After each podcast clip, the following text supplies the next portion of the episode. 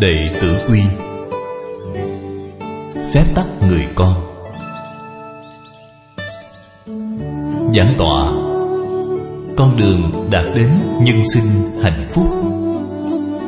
Giám định, Lão Hòa Thượng Tịnh Không? Người giảng, Thầy Thái Lệ Húc. Giảng ngày 15 tháng 2 năm 2005 Đến ngày 23 tháng 2 năm 2005 Giảng giải Đệ Tử Quy, Tập 8 Xin chào các vị bạn hữu.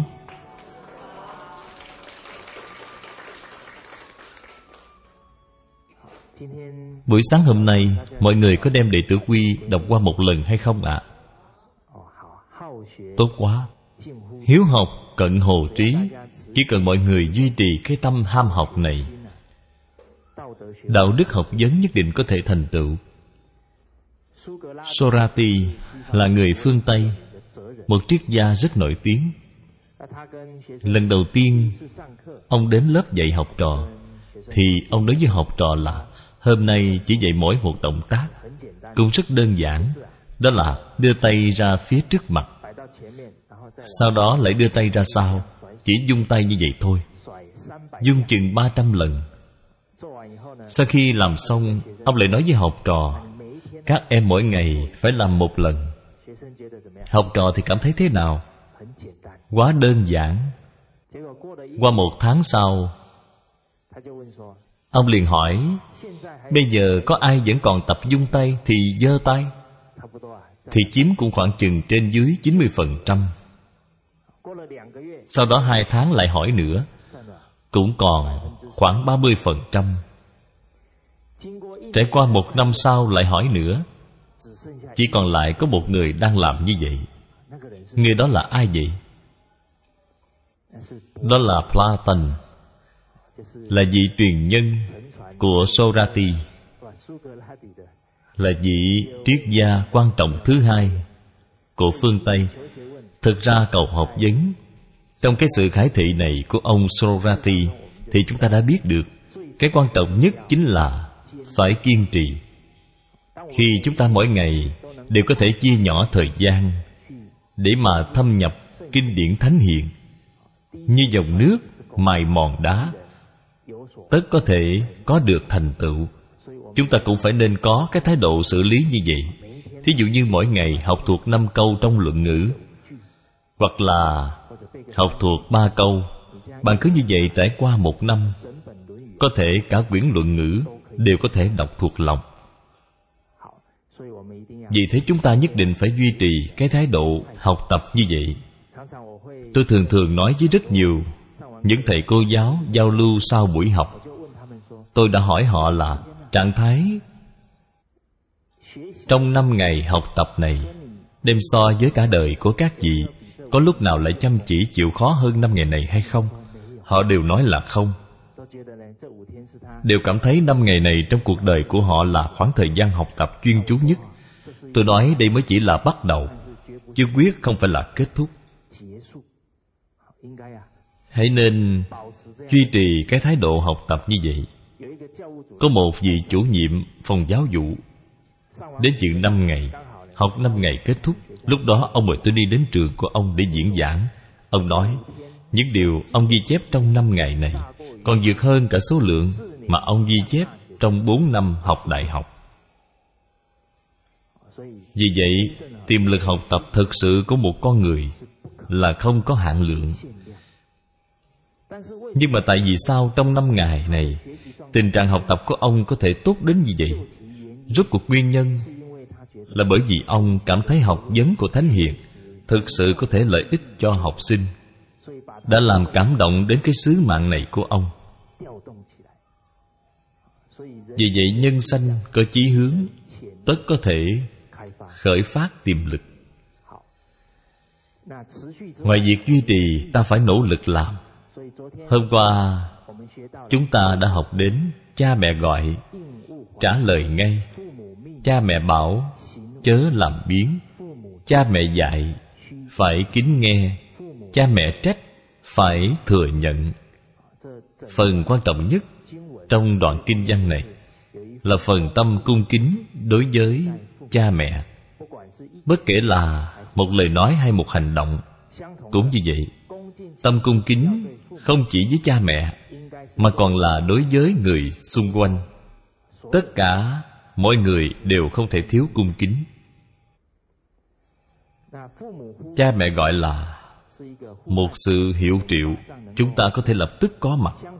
Cũng như vậy, trong khi nói chuyện với cha mẹ, chúng ta cũng phải nên mặt ta vui, lời ta dịu.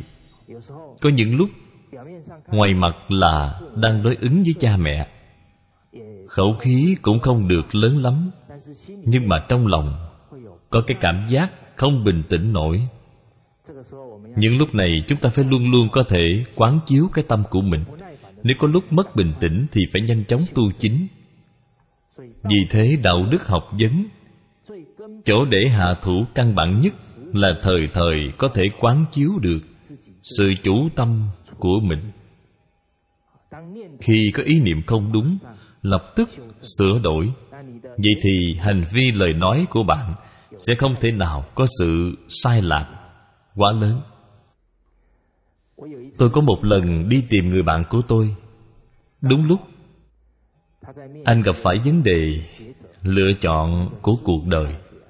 Anh muốn từ một trường đại học tư thục chuyển đến một trường đại học công lập.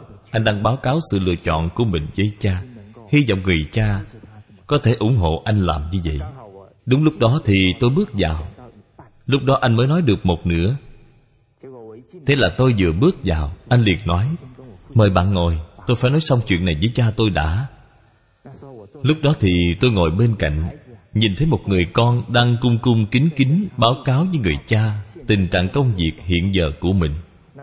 Một cách nhỏ nhẹ, rủ rỉ như vậy, với thái độ lễ kính như vậy, đã để lại cho tôi cái ấn tượng sâu sắc nhất tôi tin là con cái của anh được hung đúc trong một gia đình như vậy, cũng sẽ trở thành một người quân tử. Chúng ta nghĩ lại một chút, những thanh niên của chúng ta hiện tại khi đưa ra quyết định nào đó trong cuộc đời thì có đi hỏi qua ý kiến của cha mẹ hay không? Có đem tình trạng của chính mình nói rõ ràng với cha mẹ để làm cha mẹ giảm đi sự lo lắng hay không? Vậy như trong lòng cha mẹ thường thường đều không biết con cái đang làm những gì. Vậy thì không biết họ đã tổn hao bao nhiêu tâm sức để lo lắng. Cho nên khi chân thật là một con người hết sức khiêm cung đối với cha mẹ, thì thực sự sẽ cảm động đến những người xung quanh. Ngoài việc ở nhà phải cung kính với cha mẹ, trên thực tế khi vợ gọi, bà xã gọi, cũng phải như thế nào? Cũng phải trả lời ngay. Khi giữa vợ chồng với nhau, lời lẽ cũng phải kính trọng như khách, hết sức tôn trọng, cũng đã làm ra một tấm gương tốt nhất cho con cái. Hiện nay giữa vợ chồng nói chuyện với nhau, có chú ý đến cái điểm này hay không? Người càng thân, càng không thể tùy tiện. Mà phải nên càng thân, càng tôn trọng. Vì thế lễ không thể mất. Từ đó người càng thân thiết thì lễ độ một ngày phải nâng cao. Có một bạn nhỏ, đúng lúc nghe thấy mẹ của cậu đang nói chuyện, sau khi nói xong, người mẹ cướp điện thoại xuống. Đứa con trai liền nói với mẹ mẹ à có phải là mẹ vừa mới nói chuyện với ba phải không? Bạn xem, đứa con nhìn thấy cái giọng điệu nói chuyện của mẹ thì có thể biết được nhất định là nói chuyện với ba rồi. Vì sao vậy? Người mẹ này nói chuyện với chồng mình với khẩu khí như thế nào?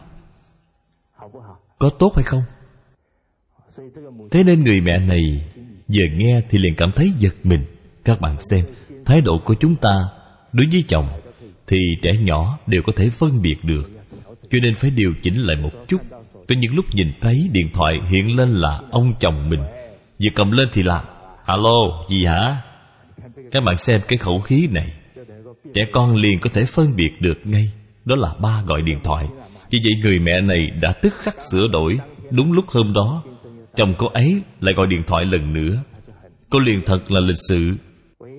Alo, chào anh chồng cô ấy liền nói, xin lỗi cô, tôi nhầm số rồi. Liền cướp điện thoại.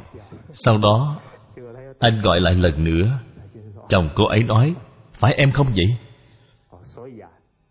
Khi thái độ của chúng ta vừa sửa đổi, thì gia đình cũng sẽ sửa đổi trở lại. Cho nên đừng nên xem thường thái độ trong từng lời nói.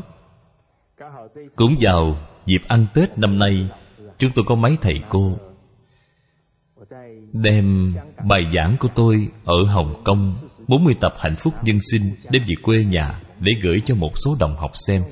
Trong đó có một vị cô về tới ninh ba, liền đi tìm người bạn học của mình.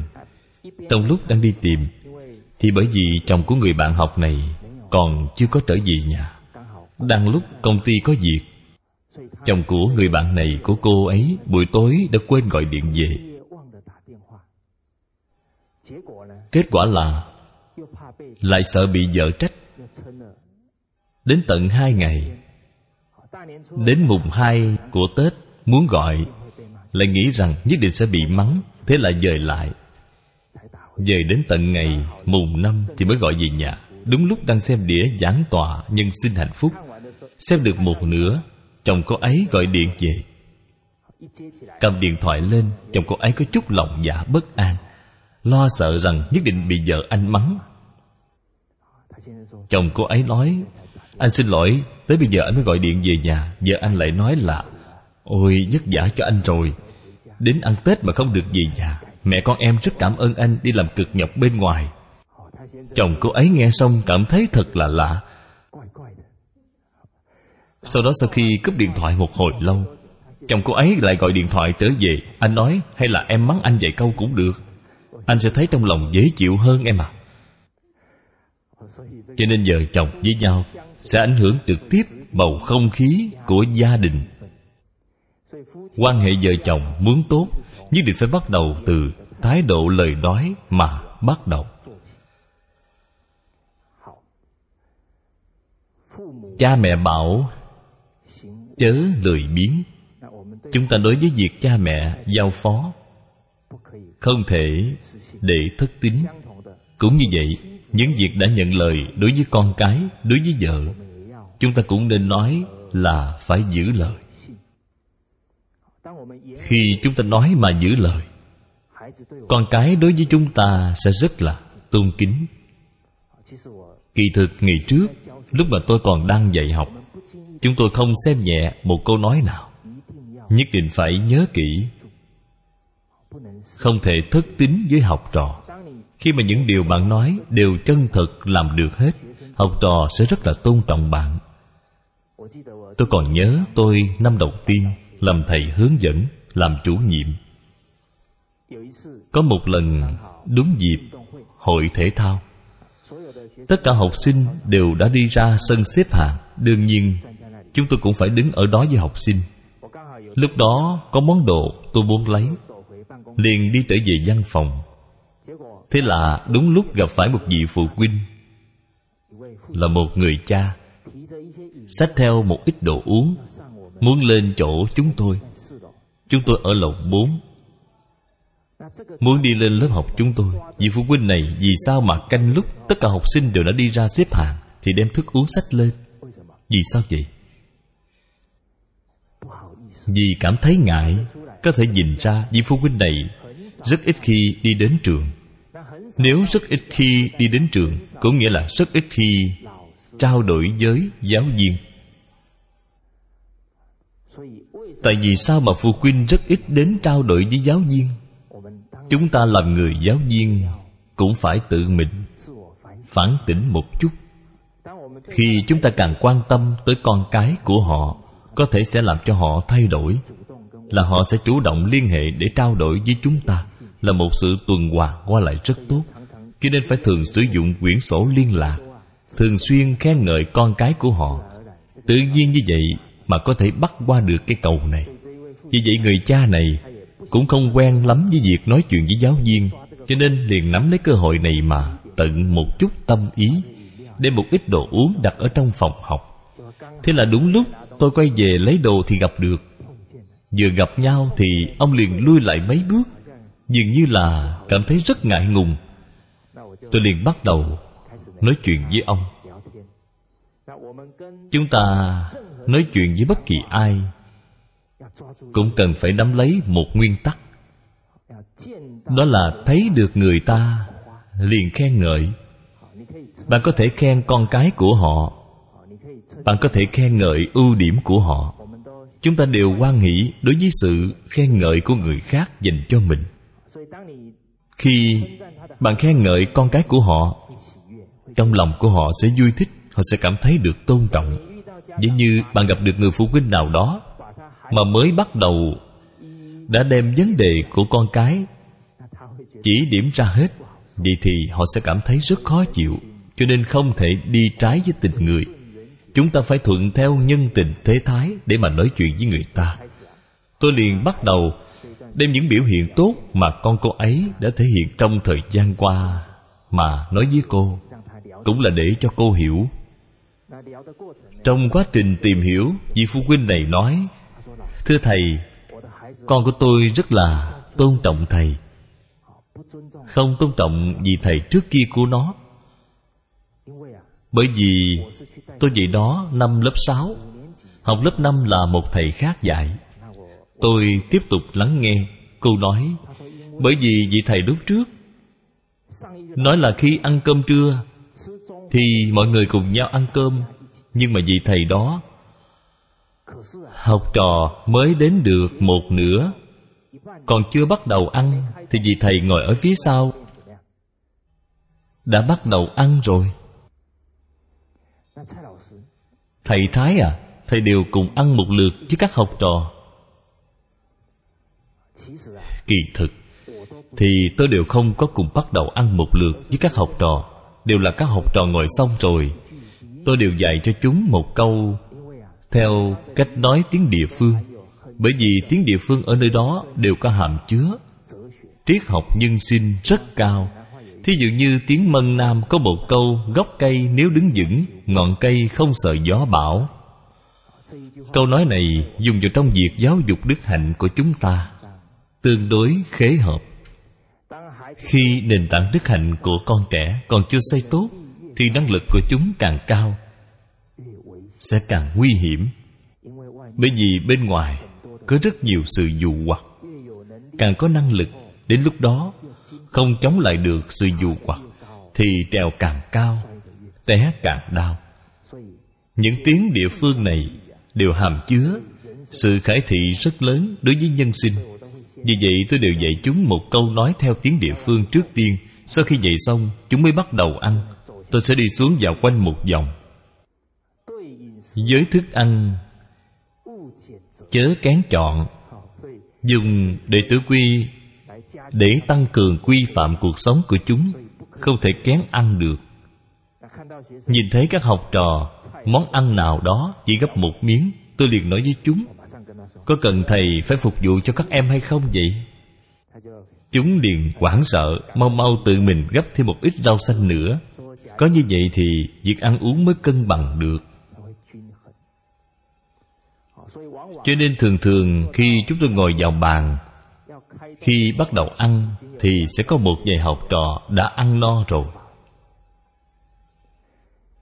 Cho nên chúng tôi không xem thường một câu nói nào. Học trò đều nhìn thấy cả, đều ghi nhớ. Khi bạn nói và làm, ngôn hành đều như nhau thì mới có thể thật sự có được sự tôn trọng của học trò và trẻ nhỏ. Cha mẹ dạy phải kính nghe, cha mẹ trách, phải thừa nhận. Chữ thuận này, chúng ta phải hiểu một chút.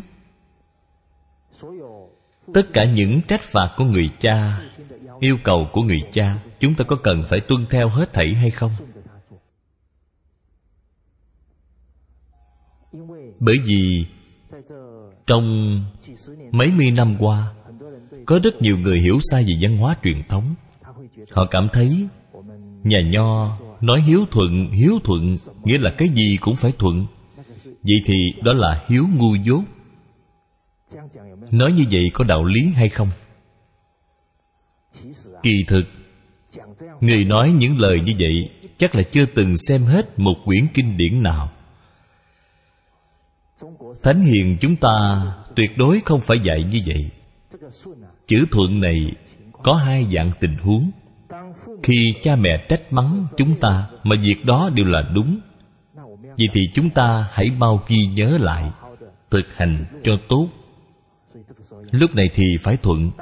Khi sự trách phạt và yêu cầu của cha mẹ mà không đúng, Vào lúc này không nên lập tức xung đột cãi giả Mà phải biết thuận theo tình thế. Nếu tình trạng lúc đó mà bạn chống cãi lại, Thì chỉ khiến cho sự xung đột càng lớn thêm. Cho nên chúng ta phải lui một bước rồi tính sao Để đến thời cơ thích hợp, Thì hãy trao đổi với cha mẹ.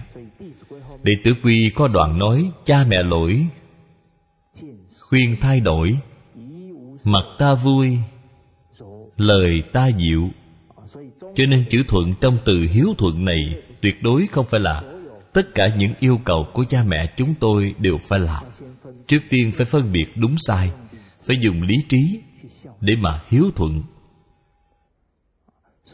Cho nên khi cha mẹ có lỗi lầm, Chúng ta không có đi khuyên. Vậy thì đã hại cha mẹ thành người bất nghĩa rồi. Đó không phải là thái độ mà người làm con như chúng ta nên có. Ngoài việc cha mẹ gọi, trả lời ngay. Mà thầy cô gọi, Cũng phải trả lời ngay. Cho nên một người Có thể có được học vấn đạo đức tốt hay không? Ngoài việc phải có người thầy tốt ra, thì một nhân tố quan trọng hơn nữa chính là thái độ học tập của chính mình. Nhất định phải có tâm khiêm hư cung kính đối với thầy, quyết không thể có chuyện bằng mặt, mà không bằng lòng. Cho nên học vấn có được thành tựu bao lớn, đều là từ trong tâm cung kính mà lưu lộ ra. Một phần thành kính được một phần lợi ích. Mười phần thành kính thì sẽ được mười phần lợi ích. Bởi vì mỗi một việc mà thầy cô dặn dò giao phó, có thể là chúng ta vẫn còn chưa thể nào hiểu hết được. Lấy một thí dụ, học vấn giống như nhà hai mươi tầng lầu vậy.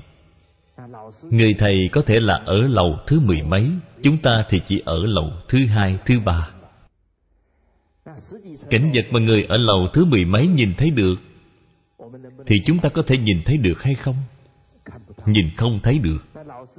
Người thầy chỉ ra đều là những mục tiêu tương đối, lâu xa. Vì bạn nói, thưa thầy, em đều không cảm nhận được. Vậy thì, vì sao phải làm như vậy? Vào lúc này, nếu như chúng ta không lão thật y giáo phụng hành, Vậy thì sẽ không đạt được lợi ích rồi. Người hiện tại vì sao lại rất khó thành tựu trong học vấn? Vì đều phạm phải lỗi lầm, Tương đối nghiêm trọng. Chúng ta thường nói là dùng bụng tiểu nhân Để đo lòng quân tử, Đem đạo lý ở trong luận ngữ Để lý giải theo cách nghĩ riêng của chính mình, Đem cảnh giới của khổng phu tử Kéo từ tầng lầu thứ hai mươi Kéo xuống lầu mấy vậy? Kéo xuống lầu hai. Lầu ba. Có lúc còn cảm thấy khổng phu tử nói câu này là không đúng rồi. Cho nên, Vừa mới bắt đầu Học tập với thầy, Tuyệt đối không thể phê phán. Phải nên lão thật Mà làm trước tiên. Bằng lão thật mà làm, Thì bạn sẽ cảm nhận được một phần. Khi bạn nâng cao được cảnh giới, thì bạn sẽ dần dần hiểu ra được, ồ, thì ra lời mà thầy nói đích thực là chân thực bất hư. Cho nên, thầy cô dạy thì cũng phải kính nghe. Tiếp đến, cấp trên dạy cũng phải kính nghe. Một người muốn học vấn và sự nghiệp có thể có được thành tựu tốt đều phải từ tâm cung kính khi bi mà cầu thì mới được vì thế, con người nếu có thể công thì mới có thể thẳng. Cho nên con cái của chúng ta cũng phải dạy dỗ chúng. Phải biết cung kính, khiêm bi, biết học tập ở mọi nơi. Đi đến một hoàn cảnh môi trường mới, không nên cứ than giảng mãi. Trước tiên nên làm nhiều, nghe nhiều, học nhiều. Cấp trên dạy như thế nào? Chúng ta trước tiên phải thành thật mà làm. Để đến khi học vấn, sự hiểu biết đối với công ty được nhiều rồi, thì lại đưa ra cho cấp trên những kiến nghị phù hợp. Như vậy thì tương đối thỏa đáng. Chúng ta tiếp tục xem câu kinh văn phía sau. Chúng ta cùng nhau đọc qua một lần. Đông phải ấm, hạ phải mát. Sáng phải thâm tối phải viếng, đi phải thưa, về phải trình. Ở ổn định, nghề không đổi. Hạ phải mát câu hán văn gốc là một chữ cổ. Đi phải thưa, về phải trình. Từ cáo trong âm hán văn gốc được đọc thành hai cách khác nhau nhưng đều được cả. Đông phải ấm hạ phải mát. Ở đây có một điển tích, chính là vào thời đông hán, có một đứa trẻ 9 tuổi. Cậu tên là hoàng hương. Bởi vì người mẹ của cậu đã qua đời từ rất sớm, cậu và cha nương tựa nhau mà sống. Người cha của cậu sức khỏe cũng không phải là tốt cho lắm cho nên vào mùa đông, cậu sợ cha của mình bị lạnh. Cậu đều chui vào trong chăn để dùng thân, làm cho chiếc chăn ấm lên trước. Sau đó mới mời cha vào giường để ngủ. Mùa hè thì thời tiết nóng nực. Cậu lại lấy cái quạt hoặc cho chiếc giường trở nên mát mẻ hơn. Sau đó mới mời cha lên giường để ngủ chúng ta từ chỗ này có thể nhìn thấy hoàng hương, niệm niệm đều đang quan sát những nhu cầu của người cha. Vậy hoàng hương có phải là chỉ làm mỗi đông ấm hạ phải mát đó thôi hay không? Khi cậu có tấm lòng luôn luôn quan tâm đến người cha, tin chắc rằng mỗi một điều nhỏ nhặt trong cuộc sống của cha mẹ, thì cậu cũng tận tâm tận lực mà ra sức một đứa trẻ 9 tuổi mà đã tận được tâm hiếu đến như vậy. Vị quan địa phương ở nơi đó biết được rất cảm động. Khi Hoàng Hương đạt đến, độ tuổi có thể làm quan, thì vị quan đó đã cử Hoàng Hương làm hiếu liêm. Vì sao Hoàng Hương đã làm quan đến chức thượng thư? Cho nên đích thực là, Người con có hiếu thì người đó cũng sẽ trung với đất nước như vậy. Trung giới, nhân dân. Trung thần xuất thân từ người con hiếu. Quả thực không sai, bởi vì cái tâm này của người con hiếu nhất định có thể triển khai, mở rộng ra. Yêu thương hết thảy cha mẹ của người khác, hết thảy con cái của người khác. Vì hoàng đế vào lúc đó đã rất có lời tán thán với hoàng hương. Đó là giang hạ hoàng hương. Cử thế vô song. Giang hạ Hoàng Hương, Cử thế vô song. Tấm gương của Hoàng Hương Lưu truyền cho nghịch đời sau. Tin rằng Hoàng thượng sau khi làm ra cái động tác này Thì có ảnh hưởng gì tới nhân dân hay không? Điều mà ông đã làm được là Lôi kéo cả nước Học tập làm theo. Thế nên mỗi lời nói, Hành động của người lãnh đạo Đều sẽ dẫn dắt, lôi kéo theo phong khí của cả đất nước. Cũng giống như chúng ta làm phụ huynh, làm thầy cô điều chúng ta chú trọng ưa thích là gì, cũng sẽ đồng thời ảnh hưởng đến con cái của bạn học trò của bạn. Cho nên khi cha mẹ xem trọng đức hạnh, thì con cái sẽ xem trọng đức hạnh. Khi thầy cô xem trọng đức hạnh, thì học trò cũng sẽ noi theo. Chúng ta từ thí dụ của hoàng hương, không những là học được đông ấm, hạ mát, mà quan trọng hơn nữa, phải thể hội được cái chủ tâm của hoàng hương. Chủ tâm đó là bản chất của hoàng hương đông ấm hạ mát là hành vi, là hình thức của ông. Bản chất tuyệt đối sẽ không vì thời đại mà thay đổi. Nhưng hình thức thì có thể thay đổi bởi vì toàn bộ phương thức đời sống giữa con người với nhau đều vì thời đại mà không giống nhau. Lấy một thí dụ ngày trước thấy một vị vua thì phải hành lễ gì? Tam quỳ, cửu khấu. Bản chất của việc đó là gì? Tâm cung kính. Bởi vì người lãnh đạo của quốc gia trăm công nghìn việc, luôn luôn vì nhân dân mà suy nghĩ, chúng ta là cung kính. Đối với người lãnh đạo đã cống hiến cho nhân dân, cho nên chúng ta hành lễ với họ.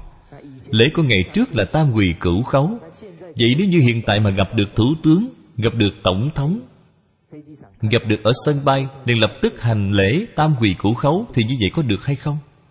Người lãnh đạo nhất định sẽ hỏi, đây là do ai dạy ra vậy? Sao ai mà lại dạy như vậy chứ?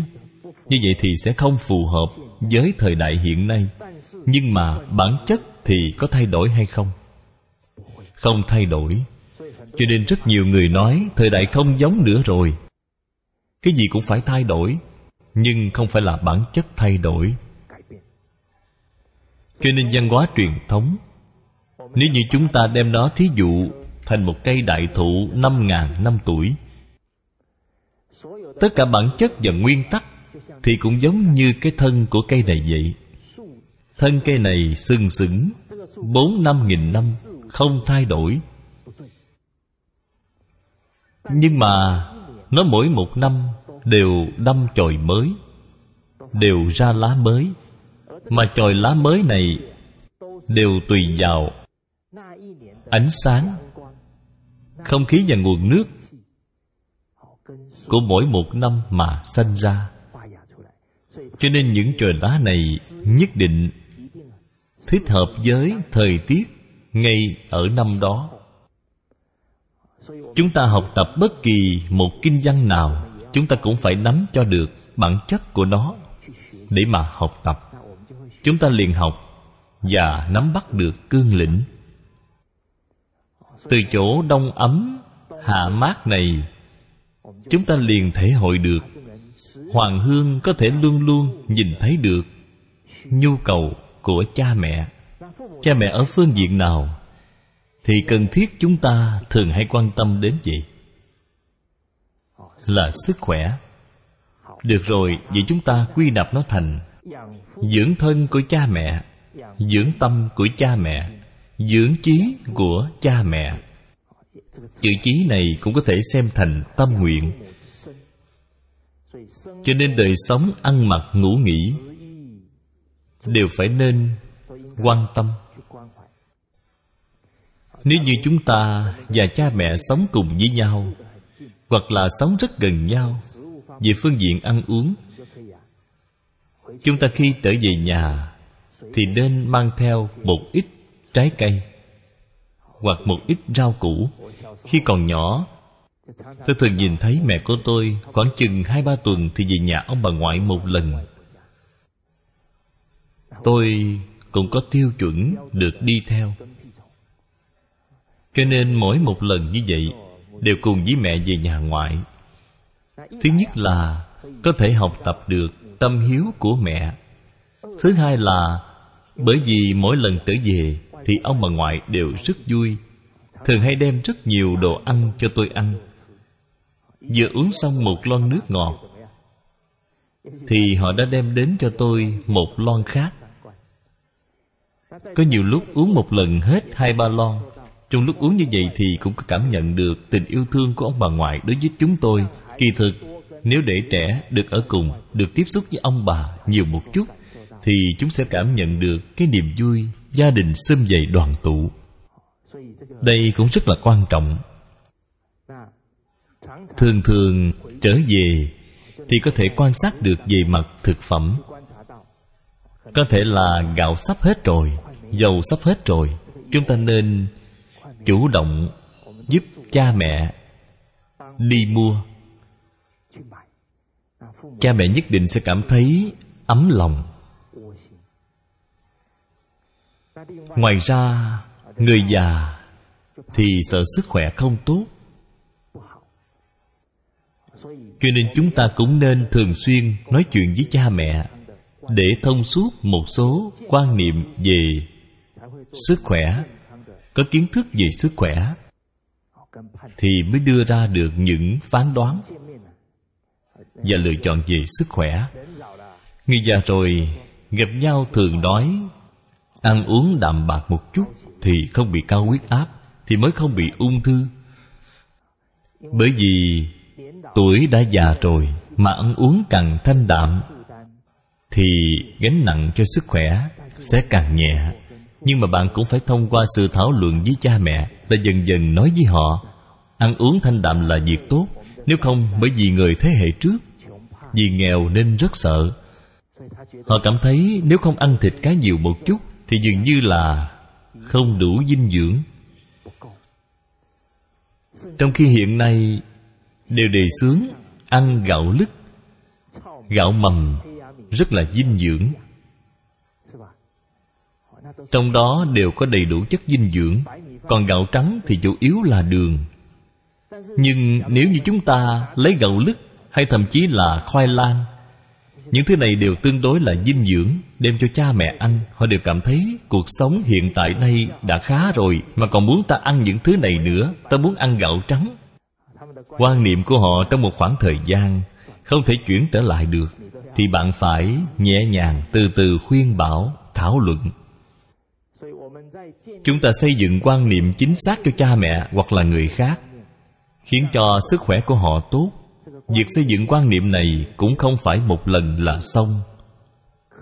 Ngược lại là dục tốc bất đạt. Chúng ta không thể dội vàng hấp tấp, cũng không thể gán ép người khác. Anh cứ ăn cái này cho tôi là được, không cần phải nói nhiều nữa nếu như vậy thì hoặc cha mẹ hoặc là người khác trong tâm sẽ cảm thấy dễ chịu hay không? Không dễ chịu. Khi trong tâm không thấy dễ chịu, cho dù ăn đồ dinh dưỡng hơn đi nữa, cũng không dễ tiêu hóa. Cho nên, có một vị bằng hữu là một phụ nữ. Cô ấy đúng lúc nghe xong khóa trình của chúng tôi, hiểu được ăn uống, cần phải ít ăn thịt lại, ăn chay nhiều đối với sức khỏe sẽ có ích rất lớn. Cô nghe xong rất vui mừng. Trở về, liền nói với người chồng của mình. Kể từ ngày hôm nay bắt đầu, em sẽ không nấu thịt cá cho anh ăn nữa. Em là vì sức khỏe của anh. Anh phải cảm kích điều đó. Ngày hôm đó trở về, có kiên quyết hay không vậy? Rất kiên quyết, nhưng mà quá dội vàng hấp tấp thì sẽ có hiệu quả ngược lại. Cho nên qua một hai tuần sau, cô ấy đến trung tâm tìm tôi, sắc mặt nhìn không được tốt cho lắm. Cô nói với tôi, chồng của tôi thật là khó sửa đổi. Tôi vì muốn tốt cho anh ấy, hy vọng anh ấy khỏe mạnh một chút, cho nên không nấu thịt cá cho ăn nữa. Anh ấy lại không tiếp nhận, còn nổi giận bực tức. Tôi liền rót cho cô một ly nước. Sau đó khi cô uống xong rồi, tôi liền nói với cô, tôi nói, nếu như chồng của cô mà ngoại tình, thì cô phải chịu trách nhiệm. Cô ấy giật mình. Tôi nói, chồng của cô nếu như bị cao huyết áp, thì cô cũng là người chịu trách nhiệm. Con cái càng ngày càng ít có cơ hội chung sống gần gũi với cha mẹ mối quan hệ cha mẹ con cái bị ảnh hưởng thì cô cũng là người chịu trách nhiệm. Tôi càng nói thì cô càng buồn. Làm sao là như vậy chứ? Tiếp theo tôi hỏi cô ấy. Hôm nay cô không nấu thịt cá cho chồng ăn. Xin hỏi, anh ấy có còn ăn hay không? Cô nói không ăn. Anh ấy toàn đi ra ngoài ăn thôi.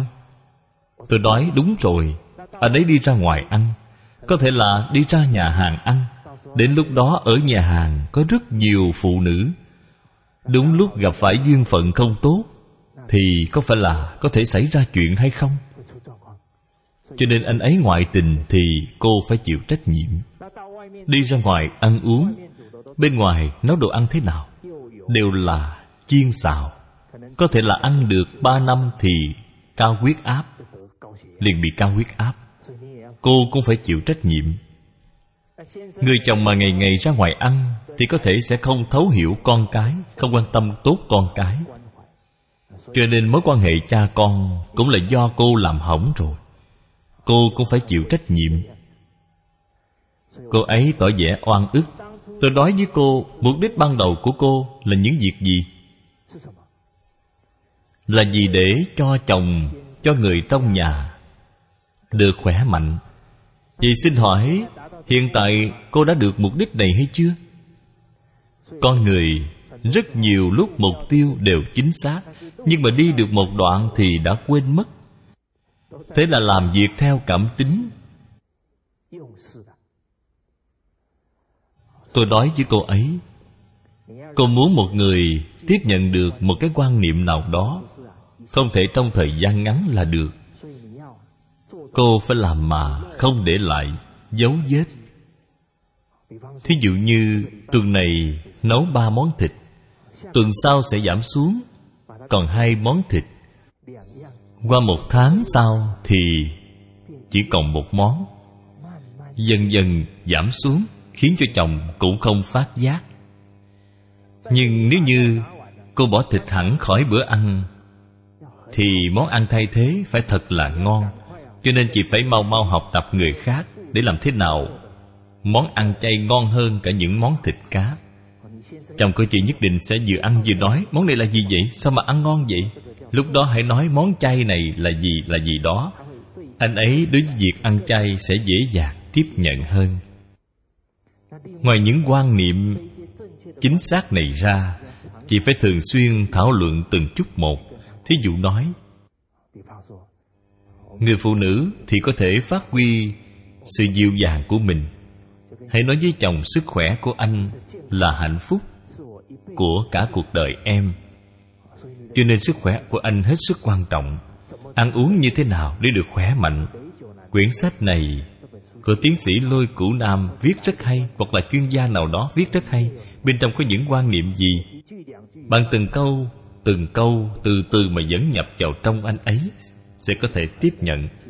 Tôi tiếp theo là kiến nghị với cô ấy có lúc cô hãy dắt chồng cùng nhau với mình đến lớp này để học. Buổi trưa học xong, hãy ở lại cùng với mọi người, cùng với các thầy cô của trung tâm chúng tôi ăn cơm. Anh ấy sẽ cảm thấy người này cũng ăn chay, người kia cũng ăn chay. Anh ấy sẽ không cảm thấy việc ăn chay là một sự việc hiếm lạ nữa. Trong lúc ăn, các thầy cô bên cạnh sẽ nói với anh ấy, ăn chay cũng không tệ hả? Anh ấy cũng sẽ nói ừ không tệ không tệ dần dần sẽ có bầu không khí đoàn thể. Sau đó thời gian, khoảng hai ba tháng thì chồng của cô ấy cũng đã tự nhiên mà ăn chay rồi. Cho nên khi chúng ta quan tâm cha mẹ, quan tâm người nhà thì cũng không thể dội vàng hấp tấp. Đương nhiên, nếu bạn muốn quan tâm đến sức khỏe của người khác thì trước tiên tri thức của bạn phải đủ. Có câu tri thức là sức mạnh. Rất nhiều người có tri thức về một phương diện nào đó rất là phong phú, nâng cao lên đều là do cuộc sống một lúc nào đó đã cần đến. Thí dụ như sức khỏe của mẹ có vấn đề, chúng ta liền biết phải mau mau tìm hiểu nghiên cứu về những vấn đề đó. Chúng ta không nên đợi đến khi sức khỏe của người nhà có vấn đề mới đi tìm hiểu. Lúc đó thì bạn sẽ cảm thấy rất vất vả. Chúng ta hiện nay nên học trước, đem những quan niệm này đến cho gia đình. Đây là dưỡng phụ mẫu chi thân. Tiếp theo là dưỡng phụ mẫu chi tâm. Khiến cho trong tâm của cha mẹ có thể thường được hoan hỷ, tự tại. Ở đây có một tiền đề chính là những việc mà chúng ta làm nhất định phải khiến họ yên tâm, an lòng. Nếu như đức hạnh của chúng ta không tốt, cho dù mỗi ngày bạn đều phụng dưỡng cho cha mẹ ăn những món ngon, thì cha mẹ ăn rồi sẽ cảm thấy vui hay không? Sẽ không vui. Có thể họ vừa ăn vừa lo lắng cho chúng ta. Các bậc cha mẹ của chúng ta rất nội tâm. Những cảm nhận trong lòng họ có lúc không lộ ra. Ở nơi lời nói. Cho nên chúng ta phải khéo thể hội tâm cảnh của cha mẹ. Thể hội những điều cha mẹ cần. Trong luận ngữ có nói, quân tử phải có cửu tư. Nghĩa là có chín điều cần phải có thái độ thường xuyên, biết quán chiếu là chính điều nào? Thứ nhất là thị tư minh, thứ hai là thính tư thông. Phải biết từ lời nói của cha mẹ, chúng ta nghe và hiểu được trong lòng cha mẹ đang cần gì. Thí dụ như, đã rất lâu rồi chúng ta không gọi điện về cho cha mẹ. Rồi mẹ gọi đến, đợi cha mẹ gọi cho chúng ta thì chúng ta thật là quá thất lễ rồi cha mẹ gọi đến thăm hỏi tình hình công việc hiện tại của chúng ta. Tuy là hỏi tình hình công việc, nhưng trên thực tế chúng ta phải hiểu được là cha mẹ đang mong nhớ chúng ta. Thậm chí là mong nhớ các cháu của mình. Chúng ta không cần phải để cha mẹ mở lời, mà phải chủ động để về thăm nhà kỳ thực, khi con người đến tuổi trên 60 sự già yếu càng ngày càng rõ ràng hơn. Khi chúng ta một hai tháng không về thăm cha mẹ, đến khi vừa về nhìn thấy cha mẹ thì có cảm giác như thế nào? Cha mẹ sao lại già đi nhiều như vậy? Cho nên chúng ta phải quý trọng những cơ hội được ở cùng cha mẹ. Thể hiện tấm lòng phải thường xuyên quan tâm thăm hỏi. Đó là dưỡng phụ mẫu chi tâm. Tiếp theo là dưỡng phụ mẫu chi chí, là nuôi dưỡng tâm nguyện của cha mẹ. Trong hiếu kinh có một câu, thân thể tóc da, cha mẹ ban cho, không được tổn thương, là đầu tiên của hiếu. Cho nên chúng ta phải chăm sóc tốt thân thể của mình đó là việc đầu tiên của đạo hiếu. Lập thân hành đạo, dương danh hậu thế, vinh hiển cha mẹ là tận cùng của hiếu. Nếu như dùng đức hạnh của chúng ta cống hiến cho gia đình, cho xã hội, thì ai là người vui sướng nhất, mãn nguyện nhất? Là cha mẹ và thầy cô đó là dưỡng phụ mẫu chi chí. Bởi thật ra, mỗi một con người đều có lòng thiện, đều mong có thể cống hiến cho xã hội. Rất nhiều cha mẹ muốn tận tâm, tận lực bồi dưỡng con cái. Có nhiều phương diện xã hội, cha mẹ muốn tận tâm, tận lực, nhưng có lúc lực bất tòng tâm. Cho nên khi con cái có thể có những cống hiến to lớn cho xã hội thì cha mẹ sẽ cảm thấy được an ủi. Chúng ta có một cô giáo ở hải khẩu. Cô học đệ tử quy được hơn ba tháng. Hơn nữa, sáng tối hàng ngày, cô đều đọc một lần. Sau hơn ba tháng, cô chủ động đi tìm tôi. Cô nói, thầy thái à những thứ tốt đẹp như thế này tôi không thể chỉ để cho tôi và học sinh của tôi có được lợi ích cần phải để cho càng nhiều trẻ nhỏ có thể nghe được lời giáo huấn của thánh hiền. Cho nên cô ấy quyết định về quê nhà của cô để phổ biến đệ tử quy. Cô có chí hướng như vậy? Tục ngữ có nói, người có thiện nguyện thì trời cũng chịu theo.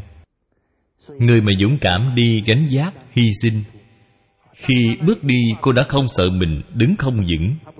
Bởi vì từng bước từng bước đi của cô, nhất định có người bên cạnh giúp đỡ cô. Bởi họ sợ cô làm hỏng việc, bởi vì đây là việc tốt. Cho nên, khi cô chủ động đề xuất, thì trong trung tâm của chúng tôi có rất nhiều thầy giáo lập tức chia sẻ kinh nghiệm dạy học đối với cô tôi cũng lập tức tặng câu quyển đức dục khóa bổn. Có hơn 700 câu chuyện về triết lý, giáo dục thánh hiền. Cô rất vui và bắt đầu dạy. Khi dạy đến phần xuất tác để, có một câu kinh văn gọi là việc chú bác. Như việc cha, việc anh họ, như anh ruột. Cô giáo này bản thân làm việc ở trạm hàng không. Chưa từng học qua lớp đào tạo của trường sư phạm nào. Nhưng bởi có lòng thiện tâm như vậy, có lòng yêu thích giáo dục, cho nên tự cô đã bỏ thời gian đi nghiên cứu xem câu này phải dạy như thế nào. Có rất nhiều tâm cảnh cần phải thông qua hành vi thực tế mới có thể cảm nhận được cô mua một ít giải, sau đó mang về quê của cô. Và dạy bọn trẻ một câu, việc chú bác như việc cha, việc anh họ như anh ruột.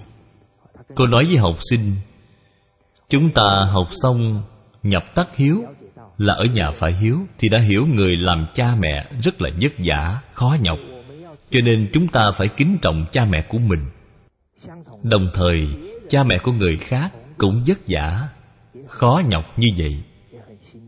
Cho nên đối với tất cả cha mẹ và trưởng bối, thậm chí không chỉ riêng các bậc cha mẹ mà tất cả những người già cả đã từng cống hiến cho xã hội này tuổi thanh xuân của họ, thì chúng ta đều phải kính trọng họ.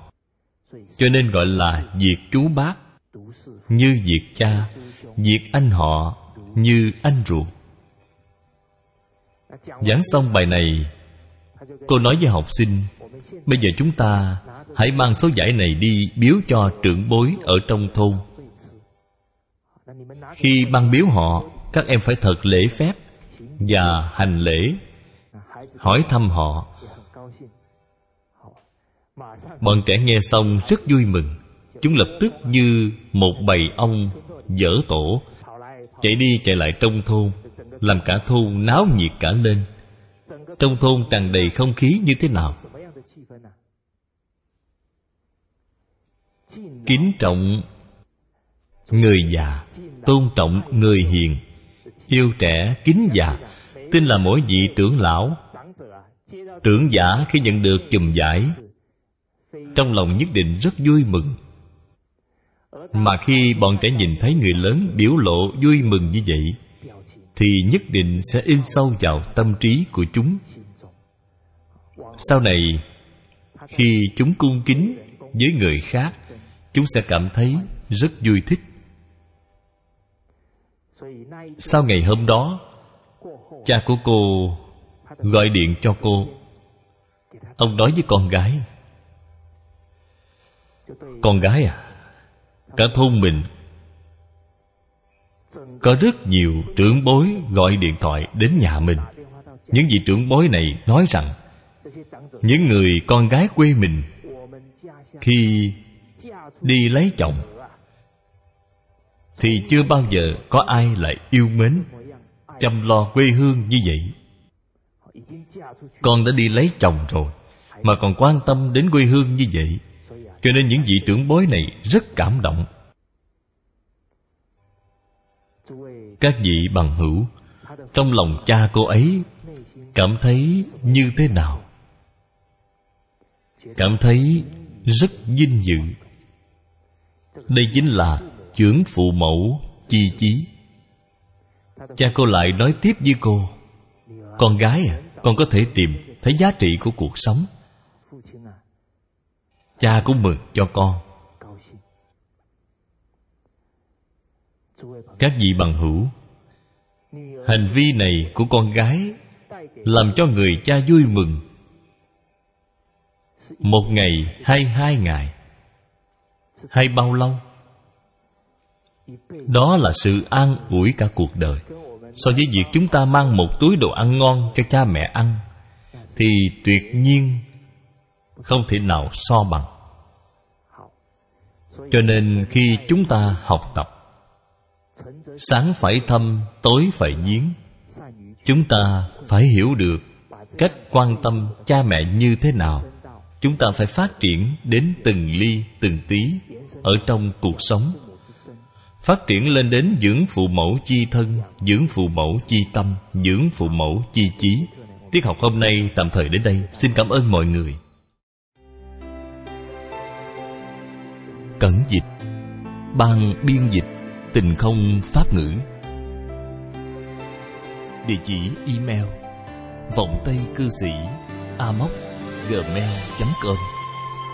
Người đọc hạnh quang. Phát tâm cúng dường do nhóm đệ tử quy. Thành tâm cúng dường, nguyện cả thảy chúng sanh đều tín niệm di đà, đồng cầu sanh về nước cực lạc nguyện đem công đức này trang nghiêm phật tịnh độ. Trên đền bốn ơn nặng, dưới cứu khổ ba đường, nếu có ai thấy nghe, đều phát tâm bồ đề. Hết một báo thân này, đồng sanh về nước cực lạc. Nam mô a di đà phật.